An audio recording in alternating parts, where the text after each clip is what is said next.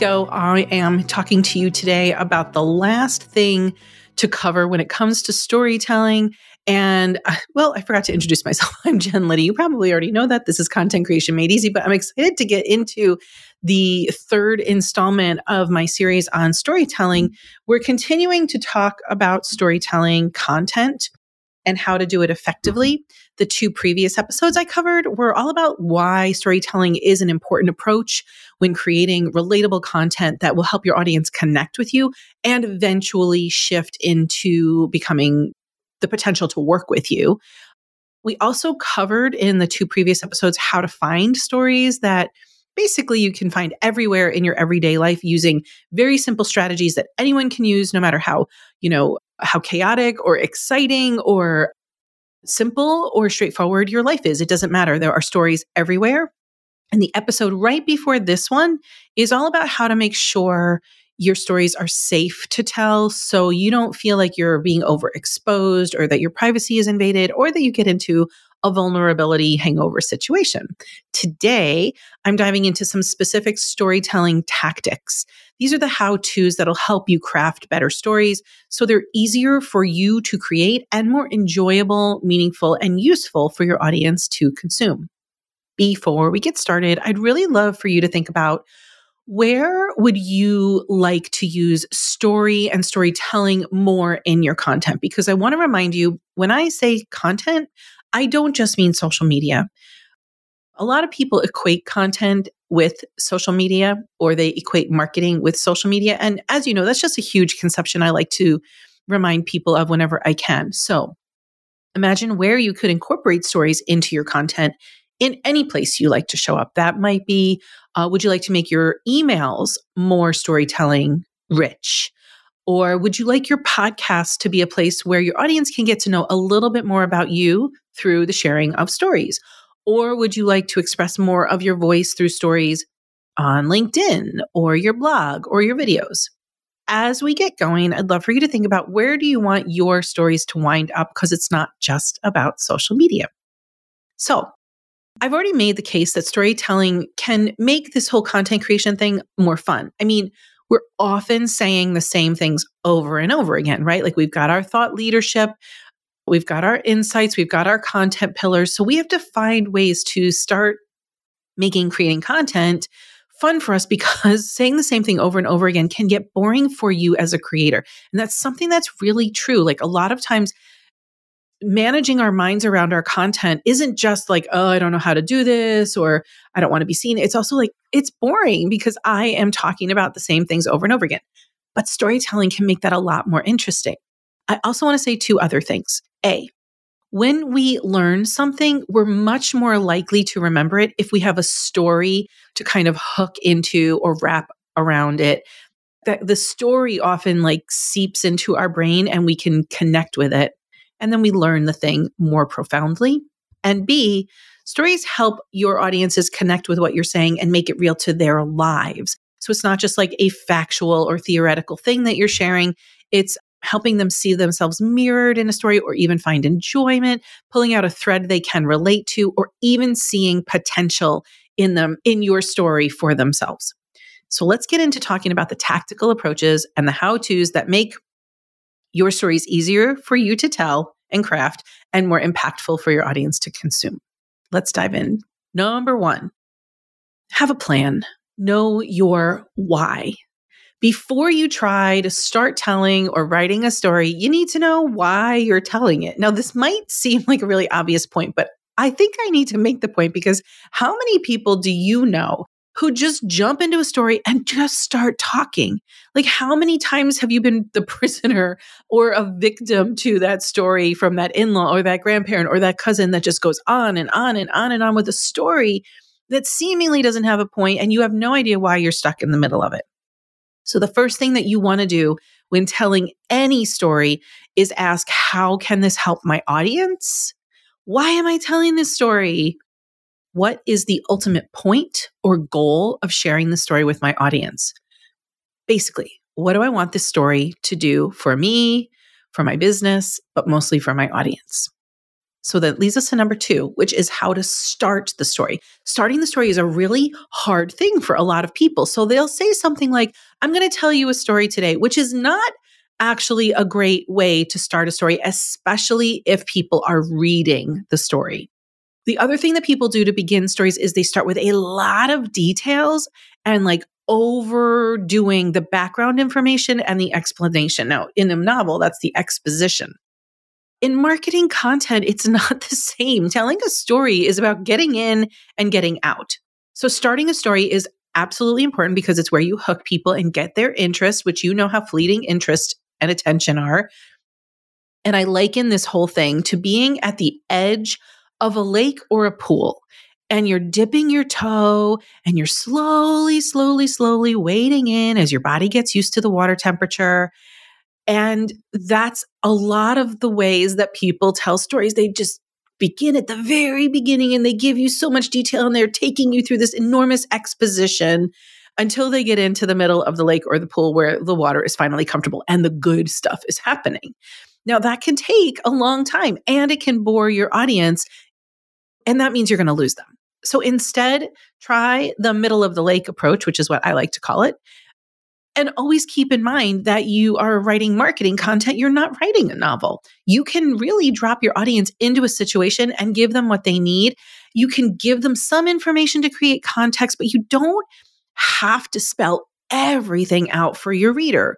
Trust your reader to get the gist if you give them what they need. Here's an example. Say you're sharing the story, you want to like your story wants to be about a pain point from an anonymous client. You tell a story and you begin with, say, like a gripping moment. You know, she sat in the 10th meeting of her week, eyes glazed over and fighting her fingers to not pick up her phone and send a scathing, I quit email to her director. Now, with an opening line like that, we get a lot of information, but you don't need to tell us, you know, what her role is and what what education she has and how long she's been at the company and you don't need all of that. You just kind of plop us into the middle of the pool or the middle of the lake because we as readers don't need every freaking detail of what's going on. Just give us what is necessary and make it compelling. This hook is very important. Now, depending on your audience and your platform, your need for length and detail will change. But you always have to consider how am I starting this so that I can hook somebody? One of my favorite stories was I, I don't know what I was thinking in this story, but the dog had run out. It was the morning. I followed him in my pajamas, no shoes, no bra no leash. I don't know what the hell I was thinking because I'm like, what am I going to actually do if when I catch the dog? He was chasing another dog. I don't even remember like why I was using the story or what the point I was trying to illustrate. It was probably something about like strategic planning, like put the shoes on and uh, have the have the leash with you when you go chase your dog. But the opening line of you know I'm standing on the sidewalk, braless, shoeless, and it's 30 degrees I basically just dropped my audience into the moment with me standing there and yelling at my dog. And I really got a lot of feedback on that story because, well, it was enjoyable and the point was very, whatever the point was, people liked, but they really liked just being dropped into the story. You don't need to give a ton of detail. The other thing you don't need to do is announce you're going to tell a story. Just start telling the story. One last thing on the topic of starting your stories don't give away the lesson to us.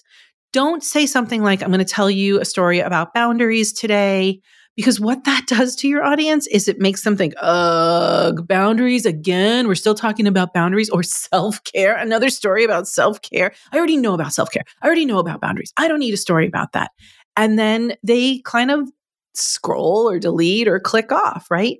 So, what we want to do with our stories is drop people in, give them what they need, get them interested and curious, and kind of sneak in the details later as they are needed. But don't get too bogged down in the details, especially in the beginning, because when you've hooked them right from the start with the most important things that they need to know and they're curious and they're wondering what's going on they get the gist of it but they they want to know more they follow along and they're engaged and then boom you move them into the middle of the story. And then, boom, you move them to the end of the story and there's a lesson or a takeaway or a point there. This beginning piece is so important because that's how they get to the next part, which is number three on my list of the details. This is like the nitty gritty of the actual storytelling part. This is the body of your story. So let's talk about how to keep people interested in your story along the way.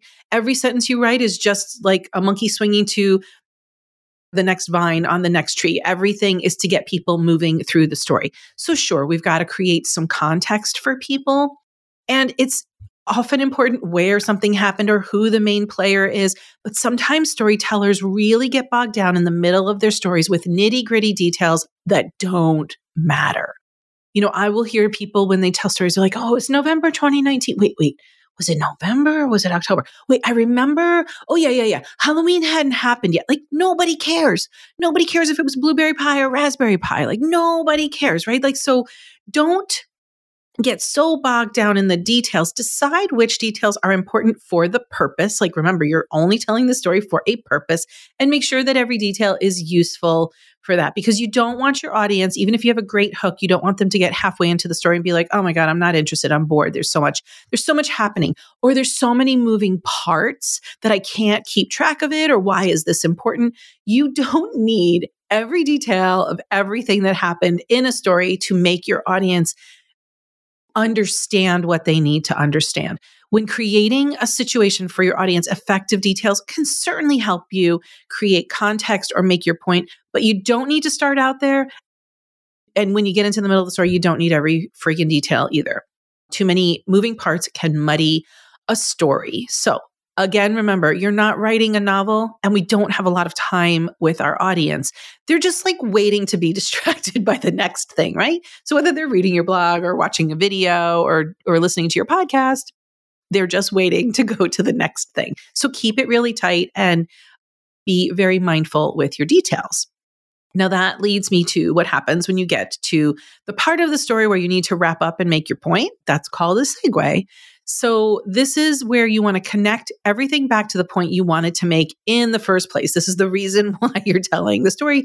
And since you've had a plan and you know why you started this whole thing, you already know the point that you're trying to make. You're clear on how the story you're telling will get the reader what they need. And you've already included some great details.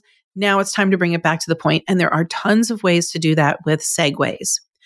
You can do the obvious thing and say, So, why am I telling you the story about my dog and my bare feet on the sidewalk? And then you tell them, right? You just make the connection for that. But you can also do it in a zillion other ways. These other ways require more thought and more practice. And the more you actually do it, the better you will get at using segues. So one time I wrote, actually, I don't think I wrote this in an email, but I had this story ready to go. I don't think I ever did anything with it about a time that my husband got confused when I sent him to Hobby Lobby. He got very confused and overwhelmed. He, I basically sent him there to buy a flag for July 4th. And instead, he walked in and he looked around and he was like, oh, hell no, this is not my place. I can't find anything here. And he walked out completely flagless. So the segue I might make there might sound something like Confusion and overwhelm doesn't just happen in Hobby Lobby, and not everyone has a sense of humor about it. If you're feeling confusion and overwhelm at the thought of trying to write one story a week for your email list, let's talk. I can make you a plan and we can work the plan together, right? So I've got a segue wrapped up in actually a call to action there. Or it could really be even simpler than that. I could have said, do you ever feel confusion and overwhelm with all the information coming at you about marketing and copy and messaging? It could literally be that easy. Making the segue is actually something you get better at, but you have to be doing it to get better at it. And I have a little secret. When you start reading emails from people in marketing who are your favorite storytelling marketers, because not everybody uses the strategy, right? But when you start to watch how the people you love do this, your mind can't unsee the tactic of the segue it's like brilliant how some people do it and some people are better at it than others. But start to look at your inbox and let yourself learn by their example, and your brain will start to train itself to create segues between the story you're telling and the point you want them to make, or the action you want them to take, or the thing you want them to walk away with, basically. So, bringing your story back to the point you're trying to make can be really quite direct It could be something like, this is a great example of why boundaries are so important, right? But give yourself permission to start simple and direct, and then just get more savvy and sophisticated as you practice and do some reading from what's coming into your inbox already. Don't overcomplicate the segue, is the lesson here. So here's the takeaway for the entire episode get in, decide what you're doing with this story, tell the story, then connect it to the point you want them to see, make your call to action, and get out. It's really like get in, do the job, get out. That's what storytelling in marketing content can feel hard to be creating, but essentially that's all it is. And the bottom line here is storytelling has a lot of nuance, and the only way to get better at it is to simply do it. And that's why I created this three episode arc where I really wanted you to understand like the whys and the hows of it, and then to get some confidence to give it a try. Because the last thing that you need to know about storytelling is that the biggest thing that'll get in your way is the mindset garbage. It's thinking things like, I'm terrible at writing, or no one wants to hear my stories. And these are old, painful stories that can come to haunt you. And they will keep you from the joy that you can gain from telling stories and the happiness and the benefits that your audience can receive from hearing your stories. This is a 1000% learnable skill if you start practicing, and it's highly doable. But don't let that m- mindset garbage get in your way. And if you want help crafting your stories or learning how to look at your content and your pillars and all the things you talk about and weave in storytelling, we can easily do that in a single one to one call. I do this all the time. It's for people who feel like, I am such an expert in my field. I know my stuff inside and out, but I have no idea how to turn it into a story. I don't know how to do it like in with storytelling tactics and I don't know how to make people care. I can do that easily with you and you will have that skill forever, I promise. So if you go to jenliddy.com, you can walk away with a one to one session with me and we can create some personalized strategies to get my eyes on your stuff and teach you in a customized individual way. So I'm curious, which nuggets from these three episodes were most impactful to you? What are you going to give a try? What shifted for you? I would love to hear it. You can either leave me a note or leave me a review. I'd be so grateful on your podcast app, and I would love to know what was helpful to you.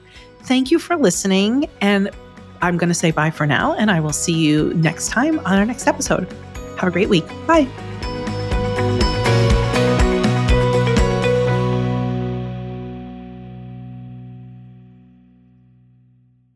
This podcast is part of the Sound Advice FM network.